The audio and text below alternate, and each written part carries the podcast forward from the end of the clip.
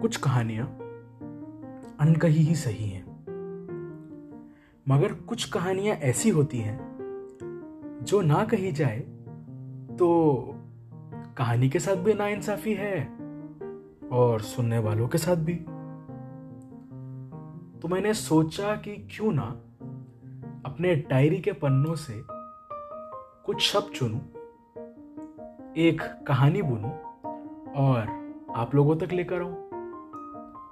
तो कहानियाँ कहीं अनकही के हर एपिसोड में हम एक ऐसी कहानी सुनेंगे, जो मेरे दिल से मेरे डायरी के पन्नों तक पहुँची।